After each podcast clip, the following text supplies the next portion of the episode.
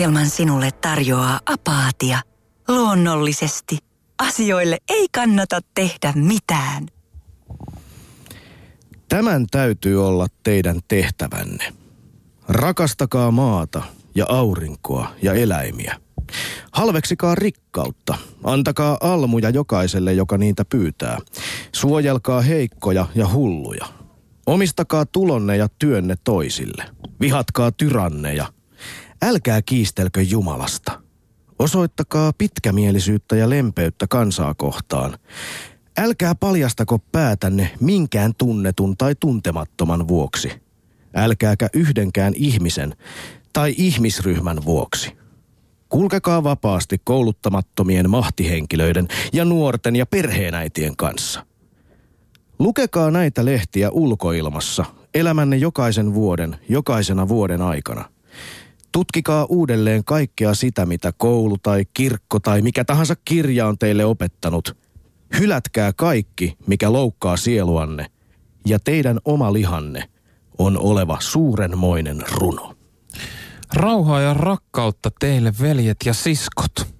Kuten joku saattoi äskeisestä mureasta äänestä päätellä, Yle puheen puikkoihin on saapunut vuoden tauon jälkeen Doc Ventures Duo, eli tarkemmin sanottuna Meikähemmi, Me, Myself and I, eli Tunna ja vieressäni leveilevä kollegani Riku Suomen seksikkäimmän miehen tittelin omaava mies, joka hetki sitten lausui teille lausuntakilpailujakin voittaneella fätillä nuotillaan Walt Whitmanin hienon runon. Walt Whitman, lempirunoilijoitamme 1800-luvun amerikkalainen äh, mahtihenkilö. Assalamu alaikum, Bom Shiva ja Hare Krishna, äh, Hare Rama vain minunkin puolestani ja tervetuloa kaikki te. Miehet, naiset ja transsukupuolisiin kehoihin vangitut kanssakulkijamme kuuntelemaan Doc Venturesin toisen tuotantokauden ensimmäistä radiolähetystä. Meillähän on ollut raastavan ikävä teitä, rakkahimmat kuulijamme. On mahtava olla back. Ihan todella siistiä. Pasilalainen betonihelvetti loistaa tällä hetkellä jumalallista innostusta. Ja koko viime vuosi yllätti meidät vähintäänkin tämmöisellä diipillä uppercutilla. Ja kiitos siitä kuuluu, hyvät ihmiset, ensisijaisesti teille, aktiivinen kuulijakuntamme ja yhteisömme, joka muuten sen kun kasvaa. Kyllä, hienoa, hienoa ihmiset, isot ylä-ala ja keskifeset joka iikalle. Me kiitämme ja kumarramme teille. On todella loistavaa nähdä, että Posse on valve, valveilla ja valmiita ilmaisemaan mielipiteitään näinä valitettavan muovin ja markkinapallojen aikakaudella. Todellakin big upit kaikille, jotka olitte ja ootte taajuuksilla. Keep up the spirit ja keep on fighting. Taistelu tuotantovälineiden omistuksesta jatkuu myös tänäkin vuonna. Todellakin, todellakin. Doc Venturesin Facebook-yhteisö on muuten kerännyt laumaansa yli 70 000 Facebook-laikkaa ja massa sen kun kasvaa koko ajan. Sieltä tulee jatkuvasti mahtavaa fiidiä, viestejä ja sisältöä keskusteluun teiltä. Ja toivomme siis, että antakaa yhteisöllisen ATK laulaa myös tänään. Viekää keskustelu siellä jälleen omille leveleille. Yle.fi kautta Docventure. Sieltä löytyy kaikki ö, riittävät linkit myös Twitteriin ja muihin shoutboxiin ja niin edelleen. Muistakaa muuten myös Facebookin käyttäjät. Kysymyksessähän on ö, business-väline eikä niinkään vapaa tiedotusväline. Joten käykää ihmeessä osallistumassa. Laikatkaa, kommentoikaa ja jakakaa niitä viestejä. Siten varmistatte, että että se näkyy myös teidän omalla etusivullanne tämä kyseinen viestintä. Muuten se saattaa piiloutua ö, mainoksettoman ö, materiaalin joukkoon. Yle puheessa. Riku ja Tunna. Doc Ventures. Tämän ohjelman sinulle tarjoaa Apaatia. Luonnollisesti. Asioille ei kannata tehdä mitään valitamme kaupalliset tiedotteet tulivat tähän äh, väliin. Niin, Doc Ventures-yhteisö on äh, kasvanut myös yllättävään suuntaan ja levittäytyy tällä hetkellä kontrolloimattomasti ympäri Suomea puolimilitanttien leffakerhojen muodossa. Tämä on äh, uutta kakkoskauden toimintaa. Illan dokkaria ja keskustelua kokoonnutaan siis yyteröimään isolla porukalla erilaisiin bunkkereihin ja salaisiin leffaluoliin. Näyttää siltä, että vallankumous on alkanut. Hienoa, tai hienoa. alkamassa. Kyllä, hienoa, hienoa ystävät ja kylän miehet ja naiset. Ja transsukupuolisiin kehoihin vangitut muut kylän henkilöt. Arvostamme teidän kaikkien aktiivisuutta ja aktivismistahan tänäänkin on tarkoitus puhua. Meille on saapumassa tuota pikaa tänne ö, Yle Puheen studioon myös vieras. Hän on kuvataiteilija, artivisti ja kulttuurihäiritsijä Jani Leinonen, mutta ennen kuin mennään eteenpäin, olisi varmaan syytä vielä kerran tunna kerrata, mistä tässä Docventuresissa oikein onkaan kysymys. Niin, kyseessähän siis todellakin on kohtalaisen lapikkaasta lähtenyt monimedia pärinä, jossa tarkastelun alle otetaan suuria teemoja ajatuksella, mitä jokaisen tulisi tietää maailmasta. Tähän yksinkertaiseen, mutta kohtalaiseen buliin ajatukseen perustuu siis Doc Ventures. Kahdeksan suurta teemaa maailmasta, kahdeksan laatudokumenttia ja kahdeksan syventävää keskustelua. Ja kaikkien medi- mediakonsulttien rakastamat 360 astetta tämä Transmedia Norsu siis kattaa. Ja starttaa joka keskiviikko täältä Yle Puheen taajuudelta kello 13 ja jatkuu sitten teemaan liittyvä laatudokkari ja sen esittelyn muodossa ö, kakkosella Televisiossa kello 21. Ja illan dek- dokumenttien leffaa seuraa sitten vielä intensiivinen suora keskustelu jossa päivän teemaan syvennytään tarkemmin kahden meidän arvostaman asiantuntija ja ajattelija vieraan kanssa. Ja kuten me mainittiinkin jo, tarkoituksena on, että keskusteluun osallistuttu myös te, rakkaat kuuntelijat ja armon kyyläjät, siis sillä ilman teitä ei olisi myöskään meitä. Niin, pankaahanko tänään myös äh, yhteisöllinen ATK laulamaan ja sosialistinen media huutamaan Hoosi Annaa. Viime vuoden lähetysten aikana naamakirja kävi usein niin kuumana, että päivitetyn tekstin lukeminen muuttui ajoittaa lähes mahdottomaksi. Myös Twitter se paineli usein niin lujilla leveleillä, että mulla oli täällä moderaattorin roolissa todellisia vaikeuksia pysyä interaktiivisen ATK perässä. Hienoa, jatkakaa samalla linjalla. Kyllä, juuri näin. Ja Doc Venturesin kakkoskauden ekaksi epistolaksi on valikoitunut teema, jota me pidetään erityisen tärkeänä. Sillä Doc Venturesin yksi tärkeimpiä tehtäviä on taistelu apatiaa ja lammasmaista passiivisuutta vastaan.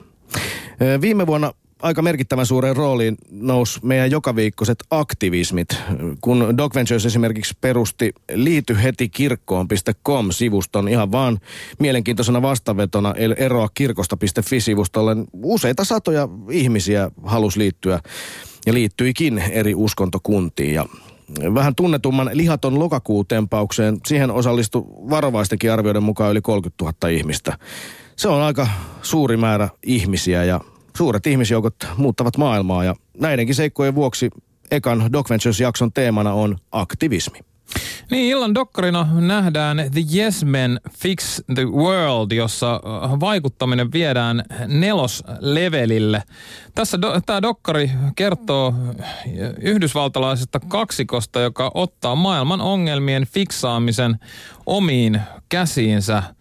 Dokkari on äh, erilaisesta kulttuurihäirinnästä, mulkkujen vedätyksestäkin ja karnevalistisista aktioista tunnettujen Jesmenien toinen leffa, joka sai ensi iltansa siis jo vuonna 2009. Mulkkujen vedätys tuo mieleen sen sähköpostispämmin, mikä usein minullekin tulee. En tiedä, mistä he ovat saaneet tietää totuuden, mutta siihen liittyvää sähköpostiviestintää meille tulee paljon. Mutta nyt kuitenkaan Jesmenissä ei ole kysymys mistään mulkkujen vedätyksestä siinä sanan varsinaisessa kirjaimellisessä merkityksessä, vaan nimenomaan vedätyksestä erilaisten suuryhtiöiden, poliitikkojen, etujärjestöjen ja muiden kuspäiden kannalta.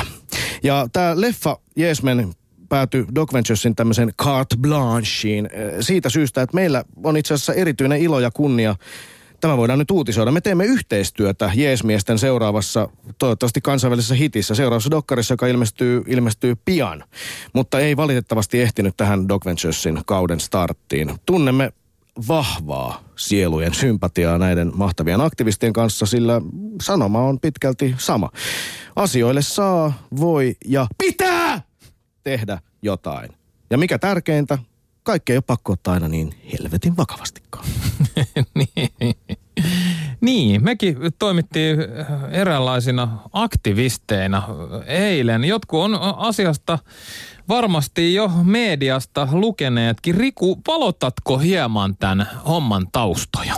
Joo, tämä on lähtenyt aika hyvään lentoon tänään, tänään uutinen siitä, että hyvinvointivaltion kummit ry on halunnut kuitata valtiolle aiheutuneita tappioita siitä, että sosiaali- ja terveysministeri Laura Räty vältteli veroja ja näinpä sitten hyvinvointivaltion kummit sai Doc Venturesilta täsmälahjoituksen 2100 euroa. Summa on muuten sattumalta sama kuin se bruttokuukausi ansio, jonka tienaavien suomalaisten määrää ministeri vähätteli joko tietämättömyyttään tai sitten vaan ihan pelkästään ylimielisyyttään, vaikka heitä tosiasiassa on siis satoja tuhansia. Joka tapauksessa valtio sai valtiokonttorin kassaan 2100 euroa. Tätä yritettiin vielä ensin muovikassissa verotoimistoon käteisellä, mutta tämä ei onnistunut. Valtiokonttori sen sijaan luovutti hyvinvointivaltion kummeille tilinumeron, johon voi siis kaikki tehdä lahjoituksia. Ja lahjoituksia on alkanut jo virrata. Käykää katsomassa www.hyvinvointivaltionkummit.fi. Siellä voi liittyä mukaan. Jo 5000 on liittynyt mukaan toimintaan ja lahjoituksia on alkanut virrata valtion kassaan. Tarkoituksena tuoda esille se tosiasia, että suurin osa suomalaisista olisi valmis maksamaan enemmänkin veroja, jos sillä taataan hyvinvointivaltion hyvät palvelut. Näin. Niin, täällä kuule sosiaalinen media äh, raivoaa jo ja kysyy, miksi jumalavita Riku Ahne Paska Rantala nostat yrityksestäsi osinkoja? Sehän on vittu veronkiertoa. Eikä muuten ole. Kysymyksessä on aivan eri asia. Nimittäin Doc Ventures ei missään tapauksessa halua hyökätä suomalaisia yrittäjiä vastaan, jotka ovat suurin osa heistä ovat rehellistä porukkaa erittäin työteliäitä ja heillä on yrittäjäriski. Sen kaikki tietävät, että harvahan on siihen hommaan valmis lähtemään erilaisten etuuksien ja riskien vuoksi, nimenomaan tai etuuksien menettämisten ja riskien vuoksi. Ja tätä riskiä kattamaan on luotu tällainen järjestelmä, jossa puhutaan osingoista. Ja sillä voi toisin sanoen nostaa sitä yrityksen pääomaa sitten yrittäjälle ja osakkaille. Mutta tässä Laura Radin tapauksessa oli kysymys aivan erityyppisestä osingosta. Tämä järjestelmä on muuten moraalittomuutensa vuoksi nimenomaan kielletty sen jälkeen. Eli siinä oli kysymys siitä, että henkilöt, joilla ei ollut mitään yrittäjäriskiä, pystyivät siirtämään kierrosti omat palkkatulonsa yrityksen osingoiksi. Ja tämähän ei ole ed- myöskään yrittäjien kannalta lainkaan reilua, eikä kenenkään muunkaan kannalta. Tietenkin ö, rikkaan eliitin kannalta varsin hyvä järjestely, mutta se on nyt poistettu. Se ei enää ole mahdollista. Toki me kannatamme rehellisten yrittäjien mahdollisuuksia vaurastua tässä maailmassa. Tämä vastaus tyydytti ainakin minua, toivottavasti myös sosiaalista mediaa. No niin, sosiaalinen media kuitenkin valtaosin on erittäin positiivisesti suhtautunut tähän hankkeeseen ja äh, muistutetaan myös, että meillä on viikon kysymys osoitteessa yle.fi kautta Docventures. Käykää Facebook-pollissa osallistumassa. Oletko osallistunut mielenosoitukseen? Tutkitaan, mikä on tilanne, kuinka moni teistä on ollut siten aktiivinen. Nykyään on tietysti monia tapoja olla aktivisti. Tällä hetkellä noin 1200 vastausta on tullut ja hieman yli puolet on osallistunut joskus mielenosoitukseen. Niin, käykää klikkaamassa ja lahjoittamassa pieni summa yhteiseen hyvään. hetken päästä studion saapuu kuvataiteilija Jani Leinonen, jonka kanssa puhutaan niistä pienistä yksittäisistä teoista, snadeista stideistä, joista voi kasvaa penetroituvan ryhmysaavan kokoisia kapuloita kaiken jyräävän koneiston hammasrattaisiin. Eli siitä, mitä jokainen meistä voi tehdä itsensä tai koko maailman hyväksi. Niin, täällä Twitterissä muun muassa Akseli Nurmio toteaa, että tuli nyt sitten lahjoitettua vähästä paljon valtiolle. Risuaita Docventures hashtagillä viestiä. Respektit Akselille vähästä lahjoittava on sankari, eikö näin? Kyllä. Mutta jatketaan siis keskustelua kuvataiteilija Jani Leinosen kanssa heti kaupallisten tiedotteiden jälkeen. Tämän ohjelman sinulle tarjoaa Apaatia. Luonnollisesti. Asioille ei kannata tehdä mitään. Näin on. Täällä Doc Ventures Yle Puhe. Keskiviikko, syyskausi, toinen tuotokausi käynnistynyt, ensimmäinen radiolähetys. Ja meidän ensimmäinen radiostudion vieras on kuvataiteilija, aktivisti Jani Leinonen. Tervetuloa. Kiitos. Kiitos. Ai, kiitos. Kiitos. Sielläkin baritoni myllyää ja möyryää mukavasti korvillemme. Nämä on muuten hienoja nämä teidän tota, nämä äänimainokset täällä. Niin, ei. Mä luulen, että yleensä ei saa olla mainontaa. Kyllä, kyllä apaattia aina saa, aina saa apaattia mainosta. Eikö Tämän näin? ohjelman sinulle tarjoaa Apaatia. Luonnollisesti. Asioille ei kannata tehdä mitään. Ei kannata tehdä mitään. Kaikki on, Suomi on valmis. Mitä ei kannata tehdä, eikö näin Jani Leino? Luonnollisesti. Juuri näin, juuri näin. Hei, tota, tuossa äsken puhuttiin hieman tästä hyvinvointivaltion kummit.fi-tempauksesta, josta jokainen voi itse päätellä, mihin suuntaan siinä lähetellään erilaisia viestejä. Äsken puhuttiin muutamista. Mitkä on sun omia suosikkeja ö, tällaisista? Tämä meidän tempaus on tietenkin samalla kunnianosoitus jeesmeneille ja myös sinulle. Mitkä on sun omia, omia tota, suosikkejasi tämän tyyppisistä kulttuurihäirintätempauksista? No siis mä rakastan kyllä Jesmenin duuneja ja, ja tota, seuraan niitä todella aktiivisesti. Sitten on tota, ehkä mun nuoruusvuosien yksi suosikki on tällainen Critical Art Ensemble Jenkeistä. Steven Kurtz oli itse asiassa mun proffana tuolla Pittsburghissa ja opetti mulle ehkä kaikki nämä perusteet, mitä näistä asioista pitää tietää. Ja tota, hänhän joutui itse asiassa sitten aika tota, pitkästi aikaa sitten pidätetyksi, koska häntä näiden toimiensa takia sitten epäiltiin bioterrorismista ja kaikista muusta. Ne oli siis tota, n- niillä on tällaisia performansseja ollut, missä ihmiset on saanut viedä ruokaa testattavaksi niille ja ne on siinä paikan päällä testannut, että onko ne geneettisesti modifioituja tai onko niissä käytetty mitään tällaista epäeettistä ja sun muuta asiaa, mitä niissä ei välttämättä ilmoiteta.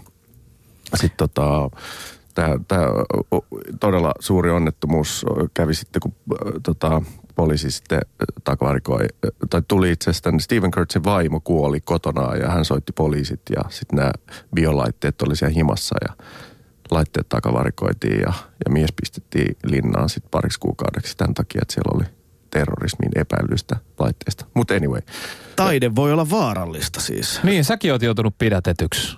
Öö, ei varmaankaan pidätetty. Kyllä mä olin siis tuossa ihan vieressä poliisi, po, poliisivankilassa, mitä mä olin pari päivää yhden yön.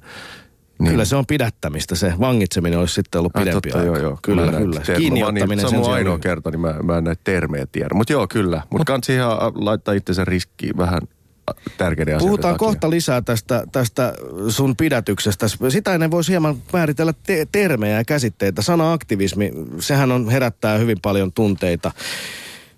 Sitä sanaa on käytetty Suomessa käsittääkseni ensimmäisen kerran silloin, kun on puhuttu Suomen itsenäisyyden puolesta taistelleista henkilöistä ja ihmisistä, jotka pyrki saamaan Suomen itsenäiseksi tsaarin vallan alta. Ja sitten taas nykyiset konnotaatiot siitä saattaa olla enemmänkin kettutyttö, turkistarhaiskut, sikala, videot öö, ja tämmöiset ehkä kansan syvien rivien silmissä negatiiviseksi koetut äh, väkivaltaiseksi tai ainakin rikkomiseksi yltyneet mellakat. Kuokkavieraat, kiekkovieraat ja niin edelleen. Mutta mitä on artivismi, aktivismi, johon sekoittuu taide, Jani Leinonen? No, siinä käytetään taidetta, joko niin taide, taiteen keinoja, tekniikoita, usein kuvien manipulaatioita, niiden niin kuin muuttamista toisenlaisiksi tietenkin taiteellisin keinoin maalataan päälle suoraan mainoksiin tai, tai, tai jollain muulla tavalla muokataan mainoksia tai yrity, yrityksien tällaisia positiivisia viestejä sitten kertomaan niistä vähän niin kuin totuudenmukaisempia puolia.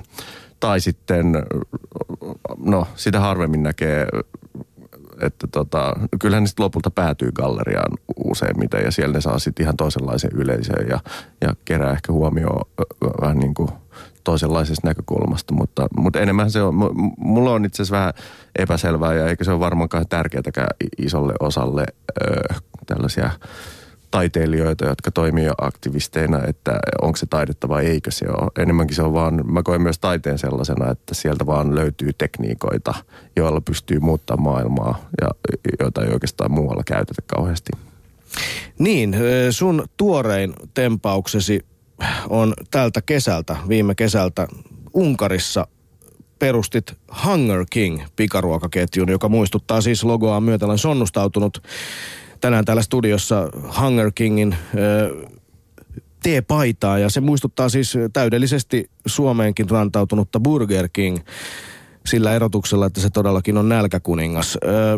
Voitko lyhyesti kertoa, mistä tässä on kysymys? Miksi Unkariin perustettiin Hunger King-ravintola? No Unkariin perustettiin tilaustyönä Hunger King-ravintola. Sieltä tota, mä sain kulttuuriinstituutilta viestin, että voisitko tulla tekemään jotain kampanjointia tai taidetta asian eteen, joka on siellä suuri ongelma. Eli tota, siellä on kielletty kadulla asuminen, eli kodittomuus. Siis kodittomuus on kielletty. Sakon uhalla. Sakon uhalla, no sepä. Niin itse asiassa taisi olla irtolaisuus ennen Suomessa. Joo, joo, joo. Ja onhan täällä Siskovitsi ja muita, jotka niin kuin näitä kerjäläisiä ja sun muita yrittää, tai kerjäämistä lähinnä justiin, tai sillä nojalla itse asiassa kodittomuutta kieltää myös. Mutta Suomessa tota, perustuslaki on, on tota, estänyt nämä yritykset. Mutta Unkarissa on poliittinen järjestelmä, joka on tota, oikeastaan aika lähellä yksipuolueen järjestelmä. Että siellä on yksi puolue hallitsee, silloin koko hallitus käsissään, niin niiden tarvitse kysyä keneltäkään lupaa siihen, että ne muuttaa perustuslakia. Niin ne on muuttanut siis perustuslain sillä tavalla, että ne pystyy kieltämään tota, kodittomuuden.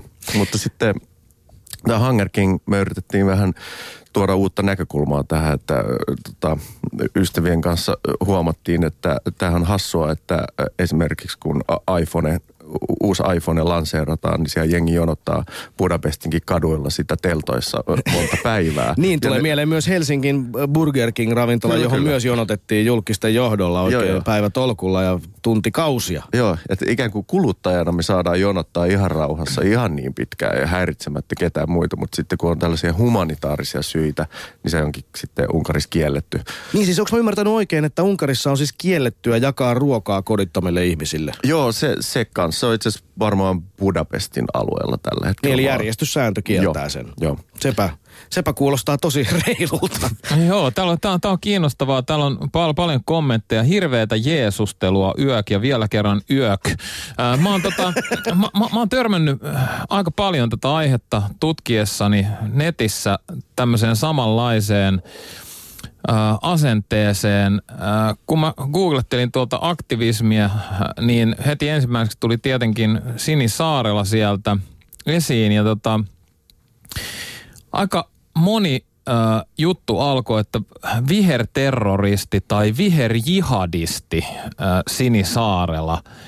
Äh, minkä takia aika moni ihmisistä poistaa aseestaan varmistimen, kun ne kuulee sanan aktivismi? Ei, ei, silloin ei, ei ajatella, että ilman aktivismia tässä maassa ei olisi ikinä tullut viisipäiväistä työviikkoa, ei äitiyspakkauksia, ei maksutonta koulutusta, sanan tai minkään muun vapautta tai kaikkea sitä, mitä me nykyään otetaan itsestään selvyytenä. Suomi siis ei olisi itsenäinen, hyvät ihmiset, ilman aktivismia. Eli pitäisikö tämä käsite jollain tavalla uudestaan lanseerata nyt? Kaapata niin, takaisin. Niin, niin. Se, se sisältää monta eri asiaa ja, ja tota, sen takia on erittäin tärkeää, että puhutaan niistä eri, eri eri kulmista. Myös arkivisti nimimerkki lähettää yle.fi kautta puhe shoutboxissa terveisiä, että arkivismi taas on sellaista arjen aktivismia, kuten sitä, että käyttää joukkoliikennettä, vaikka olisi varaa ajalla autollakin. Herra Jumala. Niin, se on arkivismia, mutta ah, ah, artivismi, artivismin ö, teemassa, teemassa tota, meillä on kehissä tänään siis Jani Leinonen, kuvataiteilija, joka äsken kertoi Hunger King-projektista Budapestissa, joka oli suunnattu aktiona sekä kulutushysteriaa että Unkarin erittäin tiukkoja lakeja vastaan, jotka kieltävät siis kodittomuuden ja ruoanjakelun köyhille. Mitä siinä sitten tapahtui? Tuliko sinne porukkaa? Te jaoitte siis Hunger Kingissä, joka oli täydellisen pikaruokalan näköinen, mutta että siellä ei tarvinnut maksaa mitään. Ei, jo, siis me, mehän oikeastaan vaan tälleen mielenosoitusmaisesti tarjottiin siis, eli me rakennettiin siis ravintola, jonka nimi oli Hunger King, ja me tarjottiin näille ö, kodittomille mahdollisuus olla siinä kadulla, eli jonottaa niin kuin vapaasti, koska kuluttajana ne saa jonottaa siellä, ja poliisi ei voinut tässä tapauksessa tehdä mitään.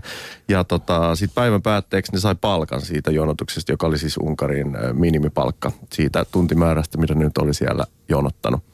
Ja tota, Mutta tietenkin ehkä se, tämä oli vaan tällainen niin kuin, no just mielenosoitusmainen ja paljon huomiota saanut ja keskustelua herättänyt jono sitten, että kaikki pääsi siitä, kaikki muut pääsi siitä vierestä sitten punaista mattoa pitkin ohi tänne tilaan, missä oli sitten vähän infoa tästä Unkarin tilanteesta – jeesusteltiin siellä oikein kunnolla. Mutta sitten netissä meillä oli sitten, hauski juttu oli siis se, että meillä oli sitten siellä tällainen Twitter fiidi, joka siis kertoi tästä projektista, mutta siellä ihmiset saattoi lähettää suoraan hallituksen ministereille ja hallituksen edustajille sitten twiittejä. Ja mehän saatiin sieltä niinku 10 000 twiittiä lähteä aika äkäseen. Ja tota... Niin, 10 000 twiittiä ja kansainvälistä huomiota. Muun muassa Guardian-lehti kirjoitti useiden muiden kansainvälisten laatulehtien ohella tästä hankkeesta. Joo, joo. Et mä huomasin, että teillä on tällainen niin kuin aika, aika samantyyppinen hyvin toimivaksi todettu systeemi tuosta teidän hyvinval- hyvinvointivaltion kummit nettisivulta. Mäkin sieltä laitoin Laura Rädylle äh, twiittiä. Ja, ja tuota, tuota, että Rätykin jossain vaiheessa vastaa. Niin, terveisiä sinne vain. Aika usein puhutaan siitä, että mikä tässä nyt on sitten, että okei, että syntykö keskustelua, että mihin tämä sitten vaikutti tämä, tämä, tämä tämmöinen hanke, että olisi tässä nyt mitään hyötyä. Että semmoinen kyyninen asenne on aika normaali reaktio. Mitä, mitä jäi käteen Hunger Kingistä tässä vaiheessa? Siis meillä oli hirveän korkeat tavoitteet. Me yritettiin saada lakimuutosta aikaiseksi tai jos jonkinlaista tota, muutosta systeemiin, mutta ei, ei, epäonnistuttiin surkeasti tässä tavoitteessa. Että kyllä me saatiin siis paikallinen media puhumaan asioista ja isot keskustelut lähti liikkeelle ja kansainvälisesti myös ikään kuin painetta sitten sinne hallituksen suuntaan. Ja kyllä, sieltä, siis kyllä me tiedetään, että hallituksessa oltiin raivoissaan tästä niin sanotusti diplomaattilähteiden kautta saatiin viestiä, mutta tota, e, mä myös rakastan konkretiaa, että mikä, mä aina kysyn, että mikä nyt auttaa ja millä tavalla, että tota, et, et, kyllä tässä niin joutuu ehkä vähän läpikäymään, että mitä tästä oikeasti on jäänyt käteen muuta kuin sen, että, että tota, saatiin vaan keskustelua aikaiseksi ja ehkä – moni saattoi sitten tutustua tähän tilanteeseen sielläkin pikkasen paremmin. Mutta eikö se ole tärkeää nimenomaan, että saadaan edes keskustelua aikaiseksi? Kyllähän se jossain tulevaisuudessa voi sitten kumuloitua tosi paljon isommaksikin asiaksi. Siis totta kai, siis kyllä mä uskon mielipidevaikuttamiseen, mutta kyllä mä oon tehnyt niin paljon projekteja, jotka on sitten kuitenkin aiheuttanut tosi paljon keskustelua, niin olisi se hienoa saada aikaiseksi niin kuin jotain konkreettisia muutoksia tyyliin, että olisi jotain kansalaisaloitteita. Musta no se on vähän, näissä projekteissa on tietenkin aina toivoa, niin kuin jokaisessa kansalaisaloitteessakin on, mutta sitten kun ne sieltä hallinnon puolelta tyrmätään, niin kuin jokainen näistä kansalaisaloitteista on tällä hetkellä tyrmätty, tai ne ei, niin kuin, ne ei ole liikkunut mihinkään, niin kyllähän kyllä se tietenkin turhauttaa aika monia. Niin, kansalaisaloite on muuten erittäin hyvä teema keskustella lisää myös illan, illan TV-lähetyksessä Dog Ventures, siis Yle TV 2 kello 21. Elokuvana The Yes Men Fix the World, kaksi yhdysvaltalaista aktivistia pistää aika hauskalla tavalla kapuloita systeemin ja erilaisten kuspäiden rattaisiin. Tästä teemasta, konkretiasta ja saavutuksista voitaisiin keskustella lisää hetken kuluttua, nimittäin myös perinteinen Doc Venturesin radiolähetyksen osuus, jossa poliittinen kirjeenvaihtajamme ottaa elävän, eli live-raportin suoraan tänne studioon on ehkä aika ottaa paikkansa juurikin nyt. Eli siellä on tohtori Lahdenmäki kenties jo valmiina raportoimassa poliittinen kirjavaihtajamme. Halo, halo. Onko, onko tohtori Lahdenmäkeen äh, saatu yhteys?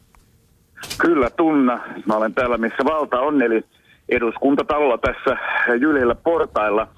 Ja nyt kuitenkaan en ole kiinnostunut tuolla paraikaa käynnissä olevasta suuren valiokunnan kokouksesta, vaan vaihtoehtoisesta vaikuttamisesta täällä talon portailla nimittäin nähtiin kuukausi sitten, kun 500 aktivistia vastusti Israelin lukuisia siviili- ja lapsiuhreja vaatinutta hyökkäystä Gaasaan.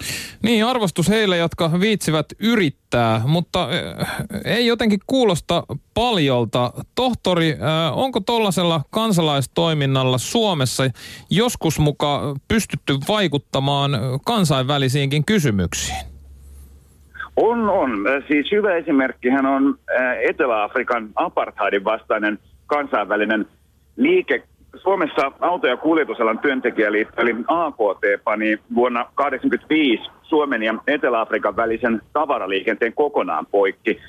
Se vaikutti lopulta Suomen hallituksenkin toimiin ja vaikka tällaiset pakotteet on aina hidas vaikuttamiskeino, niin Etelä-Afrikan tapauksessa ne lopulta kyllä osaltaan vaikutti siihen, että apartheid sitten lopulta kaatui, kun ensin taipuivat hallitukset ja sitten Otto Donneria lainatakseni pankkiirit katumaan kai ryhtyivät kauppojaan. Aivan. Rotusorto hallinto romahti painostuksenkin myötä, mutta Doc Venturesin poliittinen kirjeenvaihtaja tohtori Lahdenmäki Olisiko nykypäivänä mahdollista jollain vastaavalla tavalla saada esimerkiksi Israel noudattamaan YK päätöslauselmia? Niin, tota, jos just tarkoitat tällaista kansainvälistä solidaarisuutta, niin kuin tässä Etelä-Afrikinkin tapauksessa, niin jossa siis ammattiyhdistysliike muun muassa oli keskeisenä vaikuttajana, niin, niin Suomihan on äh, Israelin suhteen siten erityisessä asemassa, että, että Suomi on vuosikymmenet vienyt sinne aseita, ja, ja suomalaisia aseita valmistetaan lisenssillä myös Israelissa. Eli nyt periaatteessa voisi ajatella, että vaikka joku metalliliitto voisi panna Israelin boikottiin ja tietysti AKT on, on aina vaikutusvaltainen, mutta AU-liike on riippuvainen jäsenistään, eli, eli siitähän jäsenistä se on kiinni. Niin mikä, mikä, mikä sitten estää ö, tällaisen tapahtumisen nykyään? Siis miksei esimerkiksi ammattiliittojen jäsenet ja johtoa ja suoran toiminnan tukea maailman sorretuille? Suomessa aktivismi on musta vielä marginaalisempaa kuin monessa muussa Länsi-Euroopan maassa, mutta Samalla sitten yhteiskunnassa korostetaan nykyään koko ajan tämmöistä yksilön vapautta ja, ja tota, sillä tavallaan saadaan myös huijattua tällaiset joukkovoimaa vaativat asiat, että, että ne onkin niin kuin tavallaan tämmöisen yksittäisen kuluttajakansalaisen vastuulla, joka ei sitä vastuuta pysty kantamaan. Mutta sitten tässä apartheid-Israel-vertauksessa on kyllä vielä sellainen seikka, että sellaista yksimielisyyttä kuin apartheidin vastustamisessa oli aikoinaan, niin on vaikea kuvitella mihinkään nykyiseen tilanteeseen – ja sitten valitettavasti näissä Gaasamiekkareissa on nähty, niin se on ollut mukana myös tämmöisiä antisemitistisiä kusipäitä sitä asiaa sotkemassa. Tässä siis raportoi poliittinen kirjeenvaihtajamme tohtori Ari Lahdenmäki suoraan eduskuntatalolta. Kiitoksia. Niin, kansainvälinen solidaarisuus, joka on siitä parhaimpana esimerkkinä pidetään todella konkreettisena esimerkkinä, jota Jani Leinonen täällä Doc Venturesin vieraana studiossa oleva kuvataiteilijakin peräänkuulutti. Silloin on nähty konkreettinen esimerkki, jossa on vaikuttamisella ollut, ollut voimaa ja, ja seurauksia, konkreettisia sellaisia. Eli, eli rotusortohallitus kaatu, joskin hyvin pitkän kansainvälisen painostuksen johdosta. Boikotit, ne on mielenkiintoinen juttu, josta voitaisiin puhua lisää, mutta tiesittekö Tunna ja Jani, että, tai hyvät kuulijamme siellä, vastaanottimien taikka nettilähetyksen ääressä. Tiesittekö, että mistä boikottitermi on peräisin?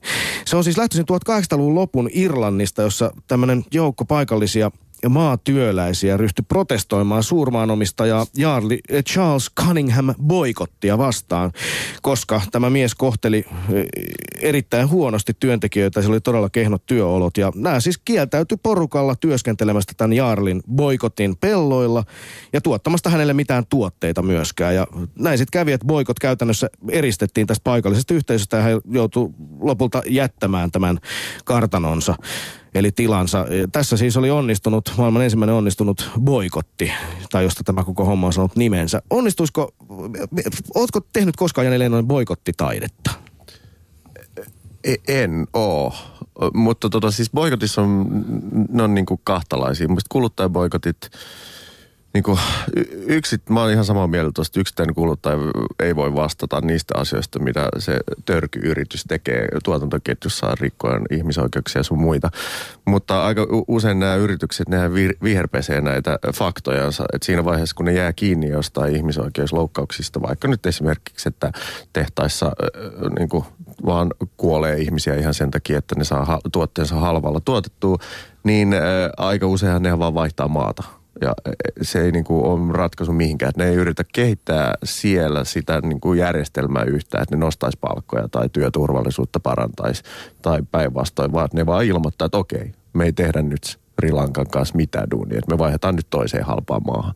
Ja sitten taas kestää jonkin aikaa ennen kuin, ennen kuin tota, sitten taas saadaan selville, että samanlaiset olosuhteet on siellä toisessa maassa. Eli tämmöisellä yksittäisellä kuluttajaboikoteilla on kuitenkin vaikea todellisuudessa niin, ne pitäisi olla niinku, siinä pitäisi olla va- vastuu myös siitä, että, että nimenomaan että ne ei lähde menee sieltä, vaan että ne jäisi kehittämään. Että niiden pitäisi sitoutua kehittää sitä järjestelmää, ja jos ei se nyt onnistu, sit, jos ne on niin paskia siinä yritykset siellä tuotantopäässä, että ne ei suostu tekemään mitään, niin sitten ne lähtisi vasta pois.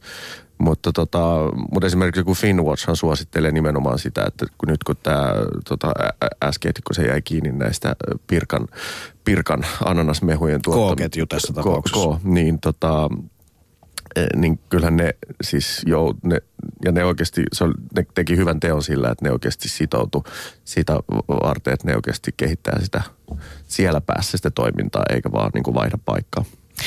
Joo, tässä on mielenkiintoinen poliittinen kirjeenvaihtajamme tohtori Lahdenmäki viittasi esimerkinomaisesti Israelin hyökkäykseen Gaazaan ja pohdiskeli, että missä ovat kansainväliset solidaarisuuseleet semmoisilta isoilta kansalaisjärjestöltä ja, ja liitoilta.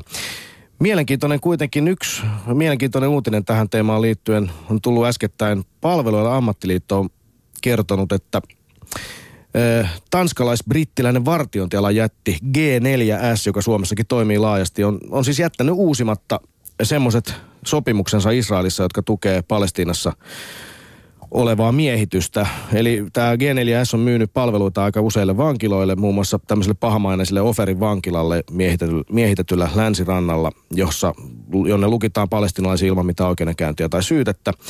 Ja Israelissa se G4S työllistää 8000 ihmistä sekä Israelissa että miehitety, miehitetyssä Palestiinassa. Ja nyt sitten firma on päättänyt lopettaa tämmöiset miehityskoneistoa suoraan tukevat sopimuksensa kolmen vuoden kuluessa.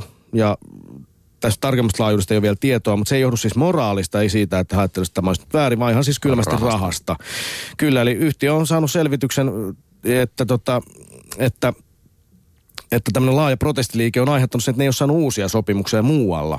Esimerkiksi Melinda ja Bill Gatesin säätiö myi kokonaan, niillä oli 138 miljoonaa euron osakesalkku tässä G4S ja siitä tuli huonoa mainetta heille tälle säätiölle. He päätti luopua siitä, siitä seurasi ongelmia. Olisi Helsingin yliopistolla kanssa niiden kyllä, kanssa? Kyllä, Helsingin yliopistolla on, on, on ollut sopimusta kyseisen vartiointiliikkeen kanssa ja, ja tota, myös etenkin nimenomaan apartheid-hallinnon yhä hyvinkin muistavassa Etelä-Afrikassa niillä on ollut vastatuuta. Liitto ja siis nimenomaan ammattiliitto eri maista on tullut kehiin ja lakkauttanut sopimuksiaan. Britannian yleisradioyhtiö BBC antoi 100 miljoonaa euron sopparin kilpailijalle ja niin edelleen. Oslo ja Bergenin yliopistot on lopettanut tämän kyseisen firman palvelu. Tässä on nyt tämmöinen yksi esimerkki siitä, että nimenomaan tämmöinen joukkovoima, ei yksittäisten kuluttajakansalaisten voima, vaan joukkovoima on vaikuttanut asiaan. Mutta tavallaan siis firmoillahan ei nyt ole, aika harvoin on mitään moraalia. Ensin ajatella rahaa, varsinkin suurille yrityksille, kun siellä ihmiset katoo. Niin tota, jes, hienoa, että yksittäisiin firmoihin kohdistetaan juttuja, mutta koska tota, nythän on siis YKlla tällainen tavoite, että saataisiin kansallisia lakeja, jotka siis asettaisi yritykset vastuuseen koko tuotantoketjunsa niin aikana, jotka siis esimerkiksi suomalaiset firmat, niin ne joudu laillisesti vastuuseen mistä, mikä tapahtuu Suomen rajojen ulkopuolella. Niin, missä alihankkijat hoitaa asiat, niin. että täällä ei tarvitse ikään kuin tietää mitään. Tyyliin nyt nämä, nämä tota, ananasmehupakkaukset niin, niin tota, ei siitä tule mitään sanktioita. Ja sitten toinen juttu on se, että siellä niin kuin tuotantopäässä näillä ihmisillä ei ole mitään oikeuksia, ne ei pysty haastamaan ketään oikeuteen siellä maassa. Niin tota, nyt on siis YK tavoite, että, että sekä niin kuin sillä uhrilla että sillä yrityksellä, joka rikkoo niitä, jos se on tiennyt niistä e-, etukäteen ja sen on pitänyt selvittää ne, niin joutuisi oikeudelliseen vastuuseen. Ja tämä on niin kuin poliittinen projekti. Ja mun mielestä se olisi, että, että mun mielestä aktivismin pitää erityisesti kohdistua myös siis politiikkaan. Että tämähän, se ei olisi vain yksi yritys, jota tämä sitoisi Suomessa, vaan yhtäkkiä se niin kuin sitoisikin kaikki firmat siihen, että ne joutuu kunnioittaa ihmisoikeuksia, mikä nyt ei ole ihan hirveän suuri vaatimus keneltäkään koko niiden tuotantoketjussa. Kyllä, kyllä. Eli, eli tota, artivismi, aktivismi ja taide usein toki käyttää yksittäisten yhtiöiden symboleja ja logoja laittaa niitä uuteen kontekstiin ja herättää ihmiset ajattelemaan asioita. Mutta eh, se on mielenkiintoista musta on se, että kyllä meillä täällä aika sille selkeästi annettuna otetaan nämä yritysten roolit tilanteessa. Tähän viittaa myös Jeesmen, että kun he on esiintyneet jonkun firman tiedottajina tai edustajina, niin heihin suhtaudutaan hyvin kunnioittavasti. Heiltä ei ole kysytty kovinkaan pahoja kysymyksiä.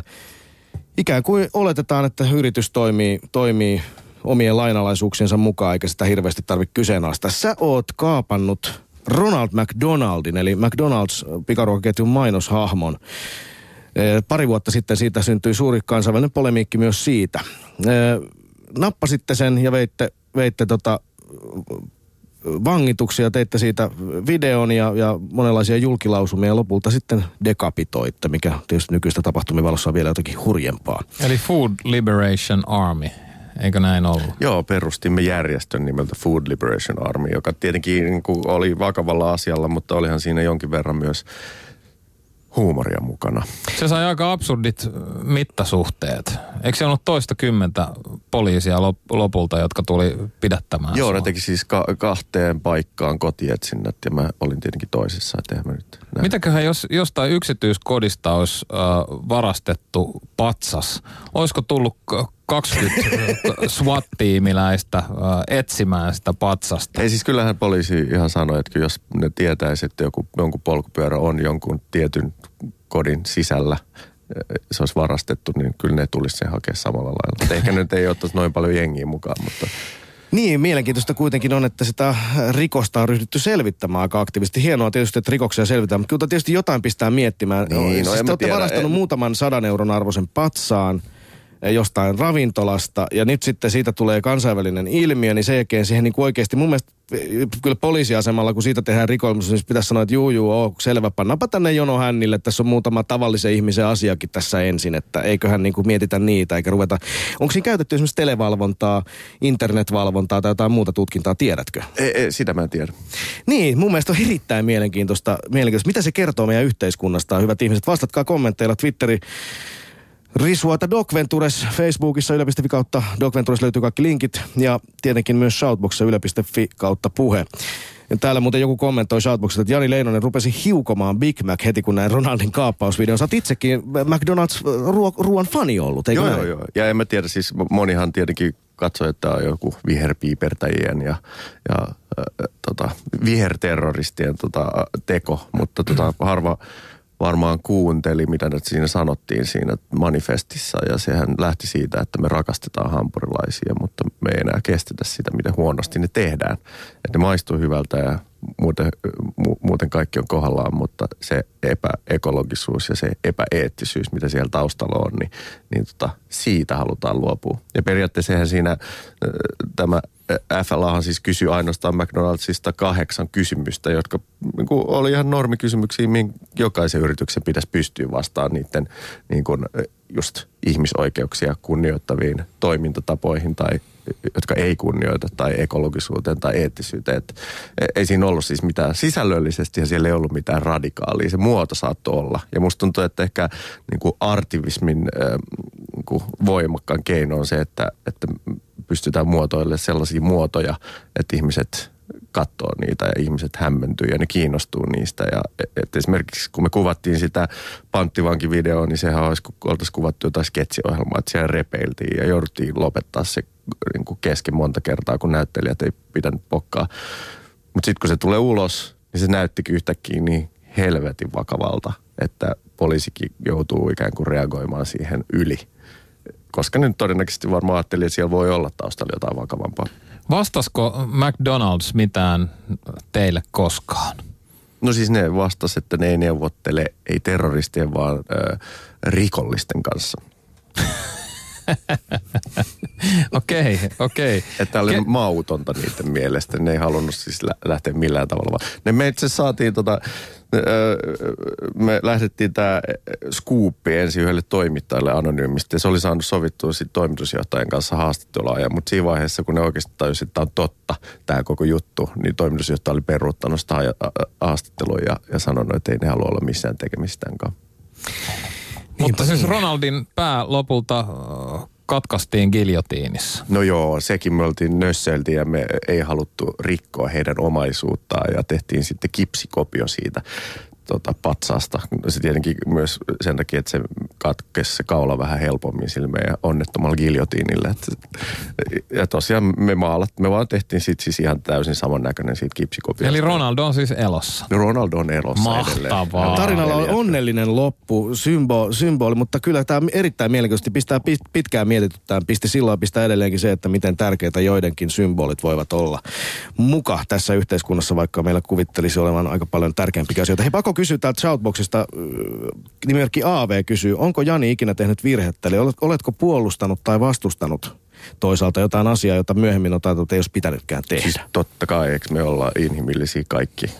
Siis en ole varmaan tiennyt asioista tarpeeksi ja olen puolustanut asioita, joita ei ehkä olisi pitänyt puolustaa. Haluatko nostaa jotain esille? Mitä sä, kadut sä jotain sun teosta? Ja tai... varmaan, varmaan aktiivisesti unohtanut jotain. Siis mähän te- tein aika paljon opiskeluaikana tällaisia projekteja, missä ne oli niinku taidetta taiteesta. O- Mä oon ihan tyytyväinen niihin juttuihin, mutta en mä ikinä enää niitä tekisi. Että, et, tota. Ja kyllä, ja sitten Sakkisen Riikon kanssa aika paljon, koska me haluttiin myös aiheuttaa omituista hämminkiä sillä, että me esitetään tota, tällaisia oikeistolaisia bisnestaiteilijoita, niin tota, se on ehkä sellainen, että mä No, tiedät, no vähän oikeastaan, että Jesmenhän tekee sitä samaa välillä, että ne esittää yritysmiehiä ja, ja sitten kaikki menee läpi ja sitten vasta myöhemmin paljastuukin, että ehkä täällä olikin jotain muuta taustalla. Saitte ukotettua mutki, tai sait aikoinaan ukotettua mutki hu- hyvin. Mä todella pidin sua niin kuin vahvasti oikeistolaisena taiteilijana ennen kuin ymmärsin, mistä on kysymys. Miele- mielenkiintoista täällä ö,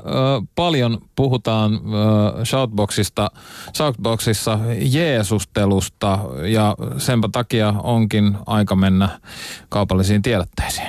Tämän ohjelman sinulle tarjoaa apaatia. Luonnollisesti. Asioille ei kannata tehdä mitään. Juuri näin. Asioille ei kannata tehdä koskaan mitään, koska se on aina Jeesustelua. Kyllä, siitäkin huolimatta äh, Arna Grim, Grim kysyy äh, Twitterissä hashtagillä Docventures. Docventuresin tämän viikon teema pistää miettimään, voisinko juuri minä tehdä jotain muutakin kuin maksaa veroni ilolla. Niin, hyvinvointivaltion kummit Fi, siellä on siis äh, päivän tai tämän viikon aktivismimme käynnissä. Haluamme muistuttaa siitä, että Suomessa on jo olemassa suhteellisen tai ainakin käytettävistä valikoimista meidän ymmärtääksemme oikeudenmukaisin, demokraattisin, tasapuolisin, avoimin ja kenties myös parhaiseen asiantuntijatietoon perustuva tämmöinen lahjoitus- ja hyvän tekeväisyysjärjestelmä. Se on nimeltään verotus. Ö, mutta voisiko jotain muutakin tehdä kuin vain luottaa siihen, että valtio hoitaa? Mitä, mitä ajattelet, Jani Leinonen, miten yksittäinen henkilö sun mielestäsi voisi parhaiten olla aktivisti? No meillähän annetaan aika vähän keinoja, tai tavallisille ihmisille annetaan aika vähän keinoja vaikuttaa yhteiskuntaan, että suurin piirtein niin kuin äänestäminen, mikä on muuttunut hyvin absurdiksi nykyään, koska puolueet on hyvin lähellä toisiaan ja ideologiset erot on tota, hyvin kapeat. Ja tota, ja sitten toinen on tietenkin joku mielenosoitus. Ja sitten näin on yrittänyt tuoda vielä tämän kansalaisaloitteen tähän rinnalle vähän. Ja sitten saahan sitä olla poliittinen aktiivi myös puolueen järjestelmässä, jos haluaa. haluaa tota, mutta, mutta aika vähän meillä on oikeastaan keinoja vielä toistaiseksi niin kuin tehdä mitään isoja kansalaiskampanjoita, joilla saataisiin lakeja muuttumaan, koska tota, mä veikkaan, että se on myös poliittisen järjestelmän tarkoitus, että ei kansalaisilla olisi ihan hirveän paljon valtaa näihin asioihin.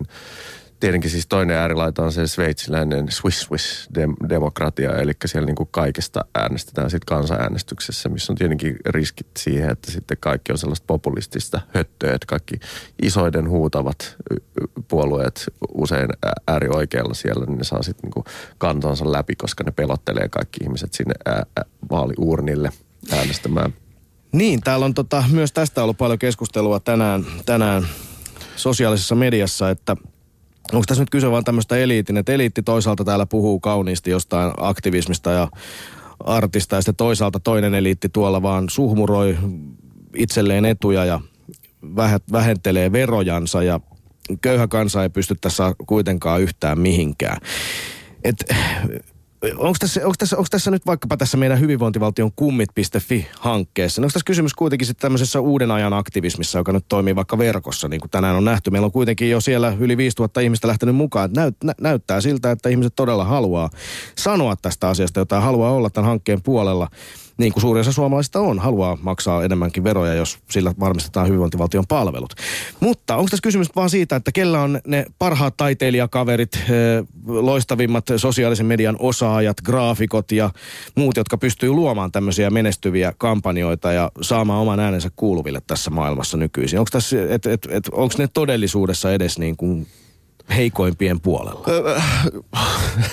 niin, siis onhan tämä, tämä on, tämä on ihana kampanja, mutta onhan tämä siis helppo allekirjoittaa ja, ja, ja mukava ja ei, ei vaadi sulta kauheasti tämä tota, hyvinvointivaltion kummit.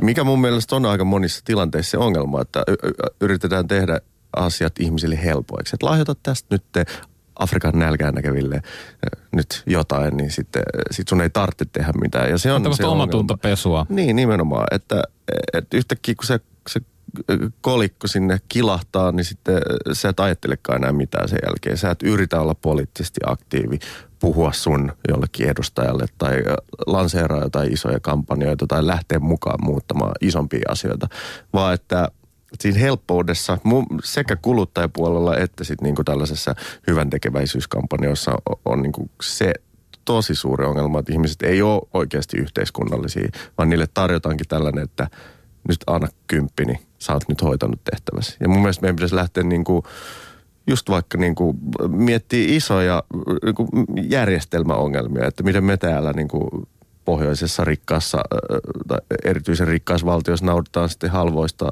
tuotteista, jotka sitten orjatyövoimalla tuotetaan jossain muualla. Ja nämä on just, e, että no tyyliin, niin kuin, että mistä me voidaan luopua sen eteen, että maailmasta tulisi parempi paikka. Että, tämä on niin kuin eläkefirmojen se ensimmäinen kysymys aina siihen on, kun vaaditaan, että niiden pitäisi sijoittaa eettisesti niiden meidän – rahat, niin on se, että, että joo, joo, totta kai me kannatetaan tätä niin kuin eettistä sijoittamista ja vasta, niin kuin halutaan ihmisoikeuksia kunnittaa, mutta haluatteko te, että teidän eläke pienenee? niin, hyvä kysymys. Ja sitten se tyssää se keskustelu siihen, että me ei haluta, että meidän eläke vähän pienenee niin kuin sen takia, että ihmiset oikeasti eläisi ja voisi paremmin jossain muualla, eikä tarvitsisi olla orjat työssä. Niin, täällä Shoutboxissa kysytään, so, oho, heti juuri pimeeni, Riku voi lukea sieltä. Some, someaktivismi, nyt jotain valoja päälle. Twitter-suosio ei vielä kerro todellista, todellista, todellisesta aktivismista. Sitten toinen, kukaan ei ole kieltänyt äänestämästä vasemmistohallitusta Suomeen. Kokeilkaa edes. Mielenkiintoista. Ihan mielenkiintoinen pointti, samoin kuin täällä kysymys, kysymys, joka aika usein esitetään, että, että miksi juuri tämä asia on tärkeää, eikä tuolla ole miljoona muutakin. Miksi aktivistit eivät operoi Assadia vastaan, joka on nyt jo tappanut 10 000 lasta. Suhteellisuuden tajua olisi syytä harjoittaa. Muistuttaa nimerkki Tero, ja tähän voimme sanoa, että muuten ensi viikolla Doc Venturessa käsitellään tätäkin teemaa, kun meillä on loistava elokuva Return to Homes, joka on siis aivan uusi elokuva suoraan Syyrian sisällissodasta etulinjasta kuvattu hirvittävä elokuva ja toivottavasti herättää ajattelemaan juuri tätäkin esiin nostamaasi asiaa. Niin, onko, onko, onko tämmöinen, tota, onko aktivismi jollain tavalla niin kuin vasemmiston yksin oikeus? Mitä on oikeistolainen aktivismi? Onhan sitäkin. Onko vai onko? En mä ole kuullut. Tai siis on, on, on, on. Hei, Vai tapahtuuko se kaikki tuolla vallan kulisseissa? Onko tämä Lastensaarella projekti niin kuin oikeistolaisaktivismi? Eikö se ole? Eikö se tavallaan niin kuin, niin kuin Anne Berner, joka on siellä perheyritysten liitossa, ajaa veronalennuksia, niin, niin sitten se ajaa tätä ihanaa lastensairaalaa ja kerää yksityisiä isoja miljoonalahjoituksia sinne. Mutta fakta on se, että, että tota, lastensairaalaa ei rakennettu, koska ei ollut tarpeeksi verotuloja tiloja. Niin, Elikkä, niin samaan aikaan niitä oli kalvettu pois. Niin, että mikä siinä on, että onko se se, että kun ei voikaan lähettää lehdistötiedotetta siitä, että nyt ollaan lahjoitettu iso summa valtiolle tällaiseen hyvään projektiin, tai että ei voida kohdistaa niitä rahoja johonkin, niin onko se se syy, että miksi ikään kuin yritysjohtajat inhoaa näitä veroja niin usein ja haluaisi niitä alaspäin? Ja, ja, ja sitten toinen juttu on se, että äh, siis hieno projekti lastensairaan ja mahtavaa, että se saadaan rakennettua, mutta siinä vaiheessa, kun mä sitten narkkareiden ja äh, tota, alkoholistien parantolla näen niin kuin näin isolla tarmolla ja iloisesti koko Suomen kampanjana niin kuin tehtävän tai kerättävän sille miljoonia. Tai vaikka mielenterveysongelmaista, joita muuten suomalaisissakin aika Niin. monta on ihan, jos mietitään Jotain tätä lääkkeiden käyttäjien määrää. Niin. Tämä on, niin kuin, mun mielestä tämä on, ja tämä on siis mun mielestä vaara tässä oikeistoaktivismissa se, että, että jos nyt rupeat sitten miettimään, että mihin, mihin valtio menee, jos jengi saakin päättää, että niin kuin, mihin ne laittaa niiden rahansa ikään kuin. Tämähän on siis ihan peruspalvelu. Tämä on niin kuin sosiaaliturvaa, terveydenhuoltoa, että on lastensairaala. Ihan perusjuttuja, mitä pitäisi pitäisi hoitaa. Sitten kun jengi saa päättää, totta kai lapset on hy- hyvä asia, siihen kannattaa laittaa, mutta sitten eihän siellä, siellä voittaa just niin kuin isosilmäiset, söpöt, kodittomat koirat ja, ja tota, lapset. Et sinne menee sitten niin kuin 29 miljoonaa tai 100 miljoonaa, mutta sitten siellä on mielenterveysongelmaiset, kodittomat, rumat miehet, jotka ei saa penniikään. Kohta, kohta on seuraava kommentti, että Jani Leinonen on lasten vihaaja. Oletko lastenvihaaja? en, en, Et ole. en, en rakasta lapsia. No niin. Toivoisin, että minulla olisi omia. Olen sinkku. Tästä voimme keskustella muuten hei varmasti illalla, illalla Doc Venturesin lähetyksessä lisää, joka tulee toki myös Yle Areenaan. Jani Leinonen, kiitos tässä vaiheessa oikein paljon keskustelusta. Viimeinen kysymys. Meillä on Doc Venturesin äh, Yes Man Fix the World-elokuvan jälkeen ja sitä ennenkin studiossa mukana siis leffa kellarissamme guruttavia asiantuntijoita. Siellä on hyvinvointivaltion historiaa ja nimenomaan tutki, tutkinut Päivi Uljas sekä nykypäivän aktivisti Jasper Pääkkönen, joka tunnetaan parhaiten lohihankkeista ja ympäristöön liittyvistä kala, kalatalouden ja äh, vesivoiman ynnä muiden äh, ongelmien esiin nostamista. Heille nyt, Jani Leinonen, esitäpä kysymys, johon vastataan illan lähetyksessä. No mä, mä tästä edellisestä keskustelusta olisi vaikka mitä ihanaa pitkää kysyttävää, mutta mä nyt vedän tällaisen lyhyen, lyhyen ihanan, että, että onko tölkkien kierrätys kympin lahjoittaminen Afrikan nälkään näkäville ja luomusuklaapatukan ostaminen tarpeeksi saamaan sinut tuntemaan itsesi tyytyväiseksi? Erittäin hyvä kysymys. Kiitos Jani Leinonen osallistumisesta Doc Venturesin toisen kauden ensimmäiseen lähetykseen Yle Puheessa. Oli ilo olla täällä. Yle puheessa. Riku ja Tunna. Doc Ventures.